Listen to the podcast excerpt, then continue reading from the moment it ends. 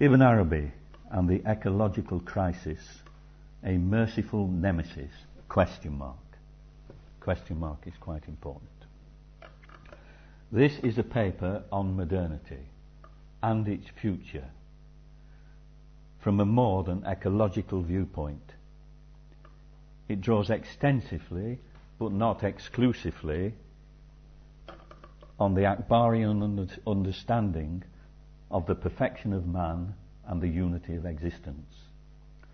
It is essentially an essay on the meaning of our times. In an earlier work, the work that um, Stephen referred to, Ibn Arabi and Modern Thought, in an earlier work, I, I noted with some degree of seriousness that modernity is engendering its own metaphysical crisis. And that this metaphysical crisis, in its most abstract and intellectual form, is a crisis about the nature of knowledge itself and its inevitable relation to human responsibility and human potential. Uh, that was, I should think, quite accurately sums up the main impetus of, of that book. It was very much a work which pointed to the hubris of much modern knowledge, an overconfidence, a human overconfidence in which we, uh, which we ascribe to our own knowledge production sometimes, a kind of overconfidence in, in, in what we know and what we think we know, and using this to whatever purposes we put it to. So, um, this idea of hubris, I think, is, is, is quite a, a useful one for me. Um, it, it was very much a work then which pointed to the hubris of much, much modern knowledge, not all modern knowledge, but much modern knowledge, and the necessity for a reorientation of perspective beyond the self-descriptions and divisions of the age in which we live. I make no excuse for this, and I would defend it if called upon to do so. I still hold to this general view. It's not left me at all. At the beginning of the 21st century, our awareness of the emerging ecological crisis and its predicted global consequences, we all know, has loomed large. This is primarily because global warming affects every living thing on the planet, every human infrastructure, and every human soul. It hangs like Damocles' sword over the world itself. More and more it is becoming obvious that something very serious is happening to the world climate. And this, even when there may be vested interests by some people in denying its human causes. Optimism and pessimism abound. For what it's worth, I'm a serious optimist. But we must be very careful where we place our optimism. For if its causes are what human beings are doing to the planet, then the solution requires changing human behaviour in fairly radical ways, in the short term and in the long term. It requires, or so it seems, urgent change at both the personal and political level. In this paper, I propose to delve deeper into the nature of this crisis from the perspective of the unity of existence and to suggest that there is another universal dimension to its meaning. Firstly, let us take the idea of unity and if you wish, the acknowledgement of our common universal humanity. Let us notice that this idea is increasingly brought to our attention in all kinds of 21st century nooks and crannies. Obviously, this idea is not yet formulated in any strictly Akbarian sense, but its contemporary formulations may be a useful and preparatory step in the right direction. There is definitely emerging a sense and recognition of the interconnectedness and unity of life as a whole, and of the indissoluble relationship between man and nature. We see images of fundamental unity, emerging in the study of the very small and the very great, in cosmology, physics, biology, ecology, economics, in the global interdependence of diverse, socially, culturally, and geographically disparate communities, and even in some ecumenical contexts. More generally, we see this in the breaking down of barriers of all kinds, including gender. There is a kind of healthy unity in diversity and diversity in unity, replacing constricting dualisms. In many ways, holistic understandings have become prevalent. We need to recognize this tendency when considering the all too obvious divisions of the age in which we live. We may even suggest that the ecological crisis itself is, in some partial and potential sense, a unifier. Insofar as it is ultimately larger than the divisions which separate us, we cannot act alone and we are all affected. Some su- such embryonic degree of unity, a feeling for the oneness of life in all its diversity, and a recognition of our common humanity, is in many people, I suspect, part of a taken for granted common sense. Not much talked about, perhaps, but a powerful subterranean current a potential antidote to intolerance and division. People can gather in the name of their common humanity, in spite of their sometimes intransigent ideological divisions. What has happened very recently in Northern Ireland is a promising example. I mean, these people couldn't even look at each other, let alone talk to each other. And yet, we see an in- instance of what happens. What had happened very recently in Northern Ireland is a promising example. Sometimes, sometimes it takes great preparation, great, really great preparation for something seemingly solid to melt into air. And sometimes, if just the opposite direction, it can happen in the twinkling of an eye, or even less, as it is sometimes tantalizingly expressed. I myself cannot think of a better description of how great shifts in human consciousness and ideas take place than this. If the argument of this short paper can be summarized, it is that the ecological crisis itself acts as a mirror or even a magnifying glass for the necessity of a fundamental change in human consciousness and awareness. It is a crisis capable of bringing the human species to its senses. It is more than an ecological crisis. It is a mirror to the tawdry nature of much of our stewardship of the world. It is therefore a mirror to ourselves, to our state, to our attitude.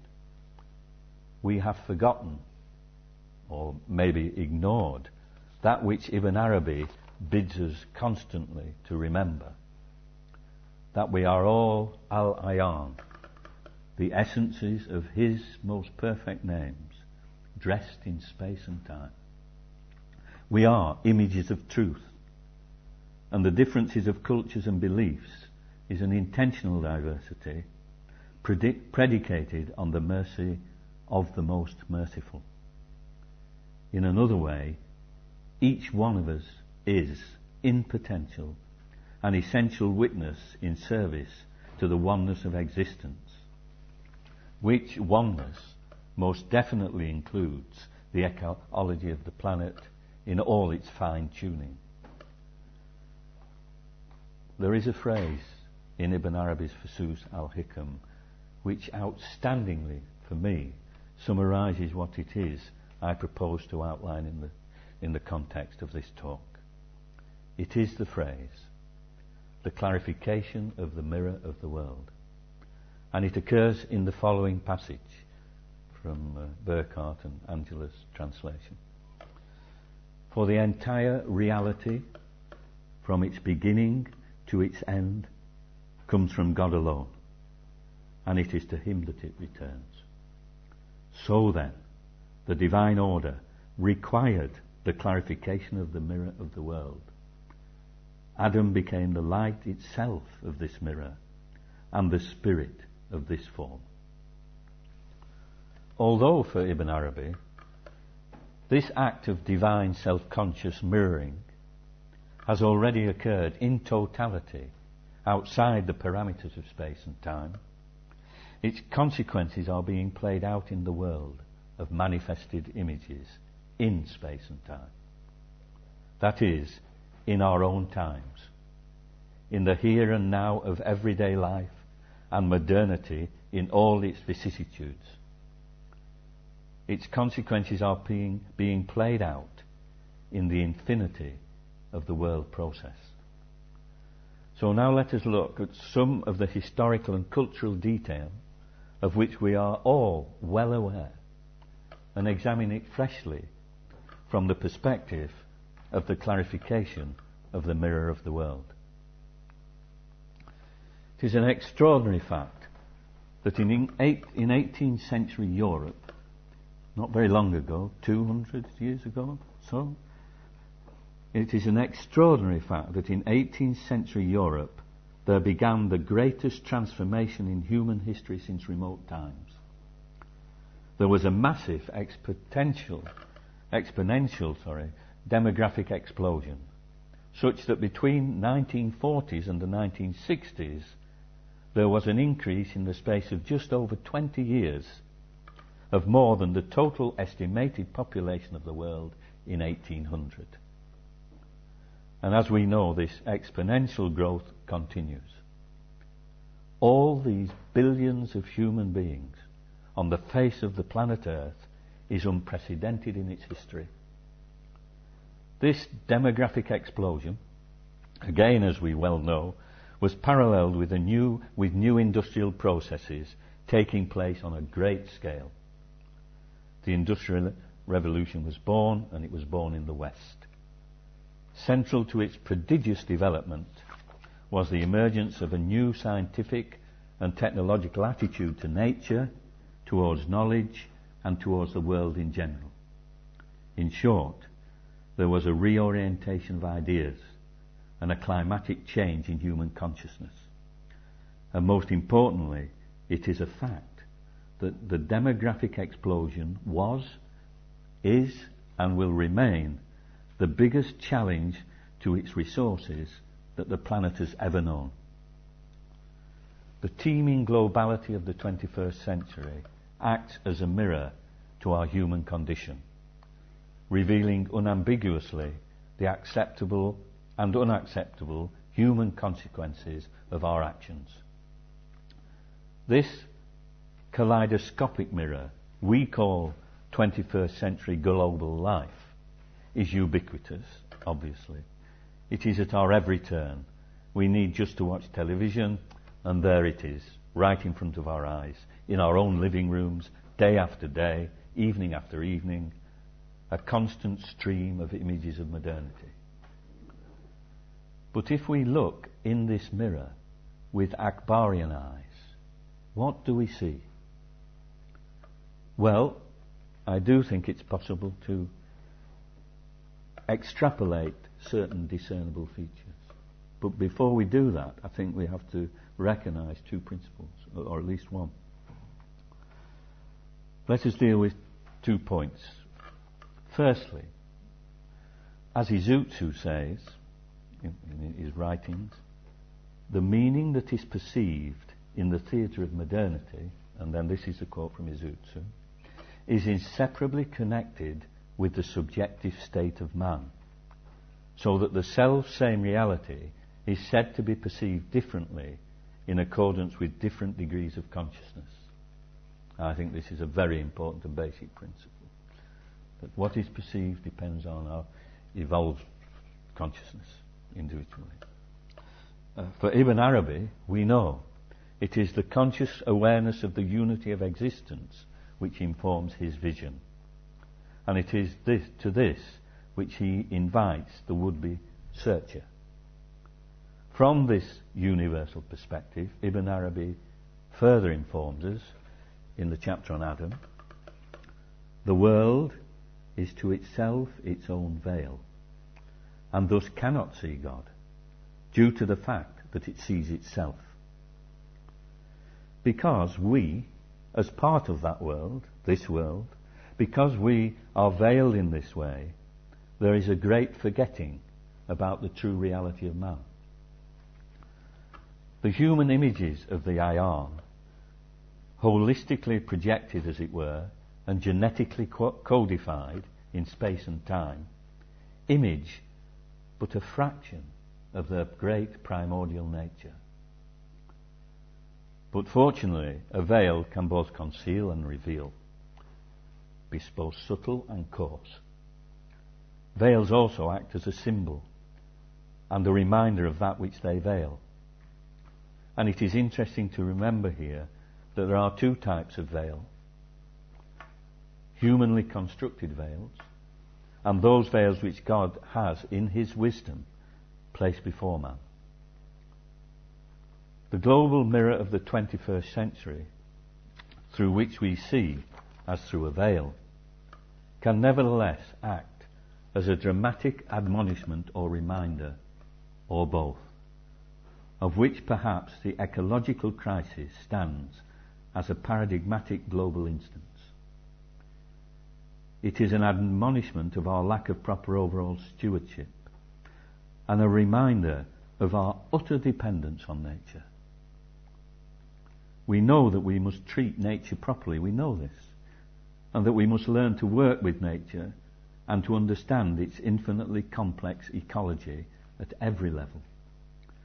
And we know too that there is a point beyond which it is not always possible to pull ourselves out of every difficulty by our own bootstraps.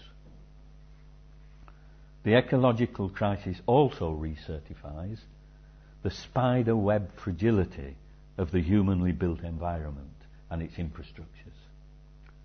Most important of all is that the ecological crisis is a reminder that we have to change. And to this necessity of real change, and it is to this necessity of real change that global events in the 21st century are focusing our attention like a gigantic magnifying glass. a little more deeply in the context of the unity of existence, we are being shown in no uncertain terms that we are indissolubly tied to a global movement of epic proportions, beyond politics, financial corporations, world ideologies and power struggles, which has to do with a universal transformation in human awareness. Many of the dramatic events of the 21st century are a wake up call to all of its six billion human inhabitants. If this call to change takes the form of an ed- ecological nemesis with which we will willy nilly have to deal, it also heralds a universal message of hope.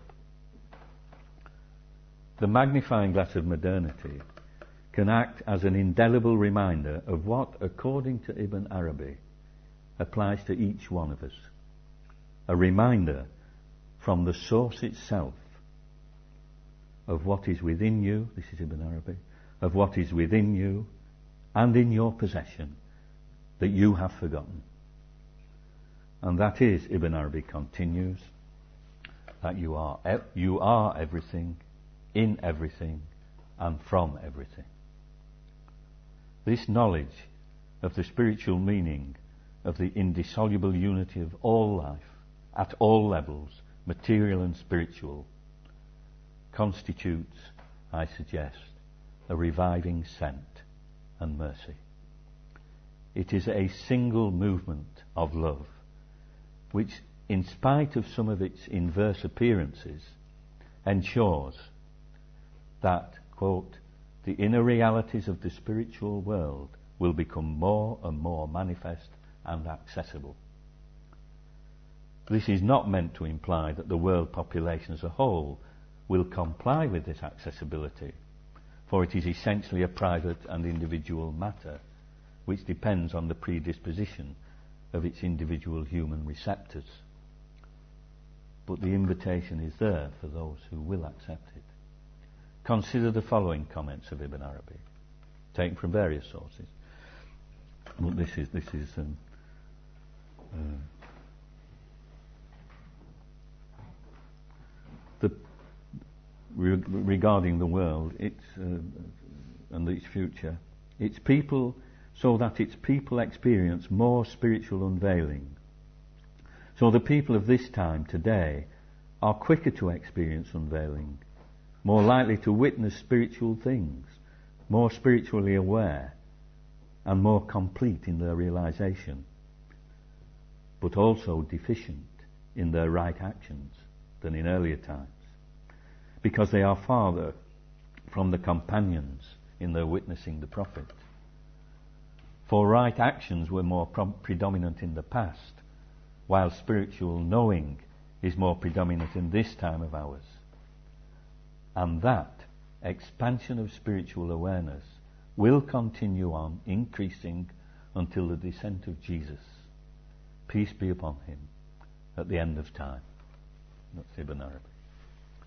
This expansion of spiritual awareness is sometimes taken to refer to the special rewards of those who will continue to strive for God in the corrupted circumstances of the latter days. This is one understanding of what's implied here. Um, and there's evidence for that understanding in, in the writings of Ibn Arabi. But one can also see the expansion of awareness of the unity of existence, foreshadowed in all those images of wholeness emerging in 21st century cosmology, physics, and the life sciences, including ecology. So far as Ibn Arabi is concerned, the fundamental principle is that the spiritual governs the material everywhere.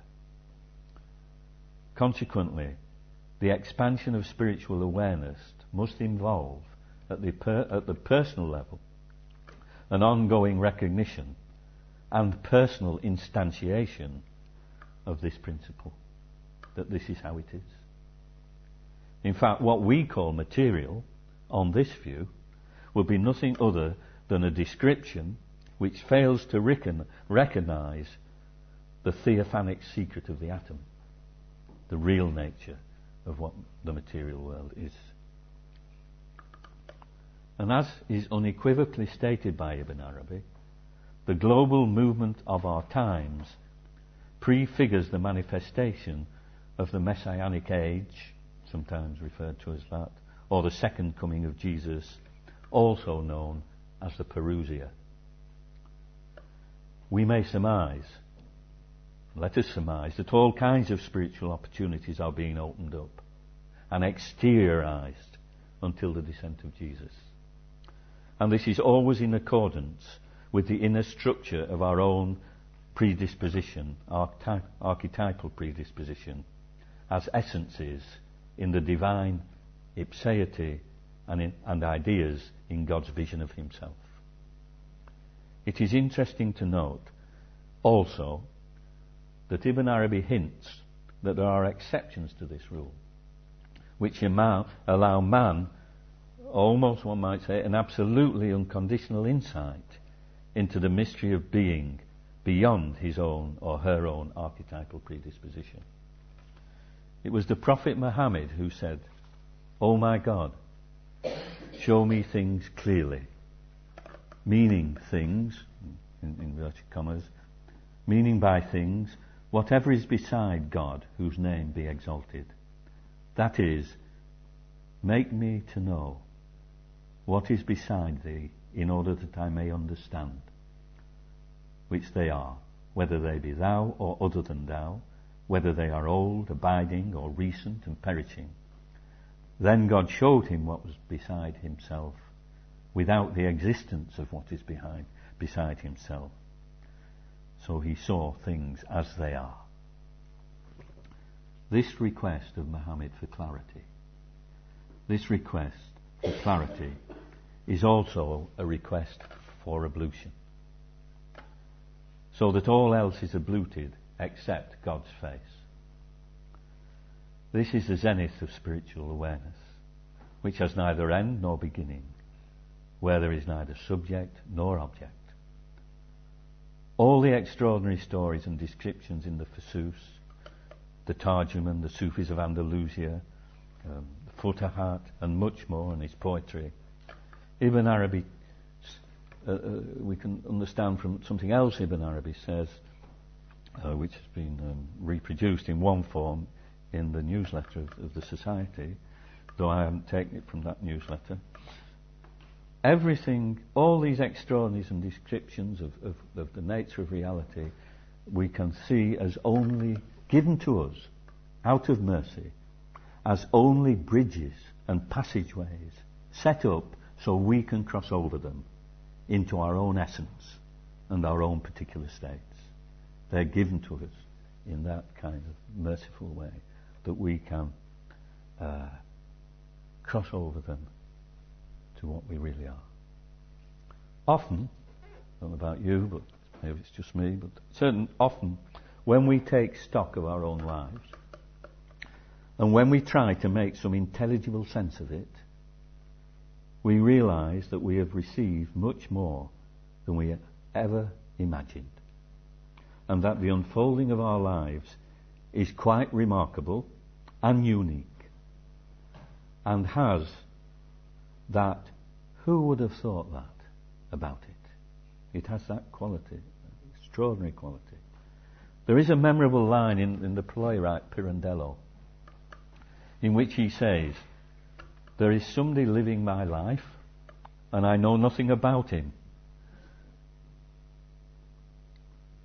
And as we have seen, if we take Ibn Arabi seriously, there is someone, in inverted commas, living the era, and we don't know who it is.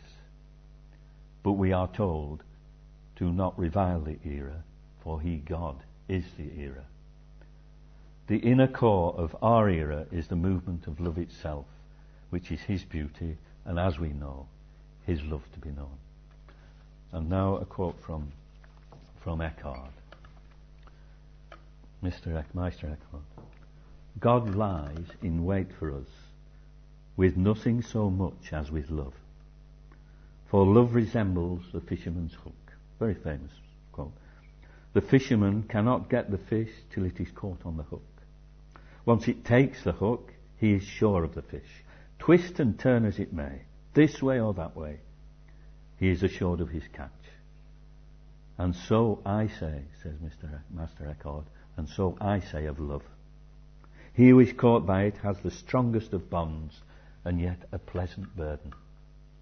He who has taken up this sweet burden fares further and makes more progress than by all the harsh practices used by any man.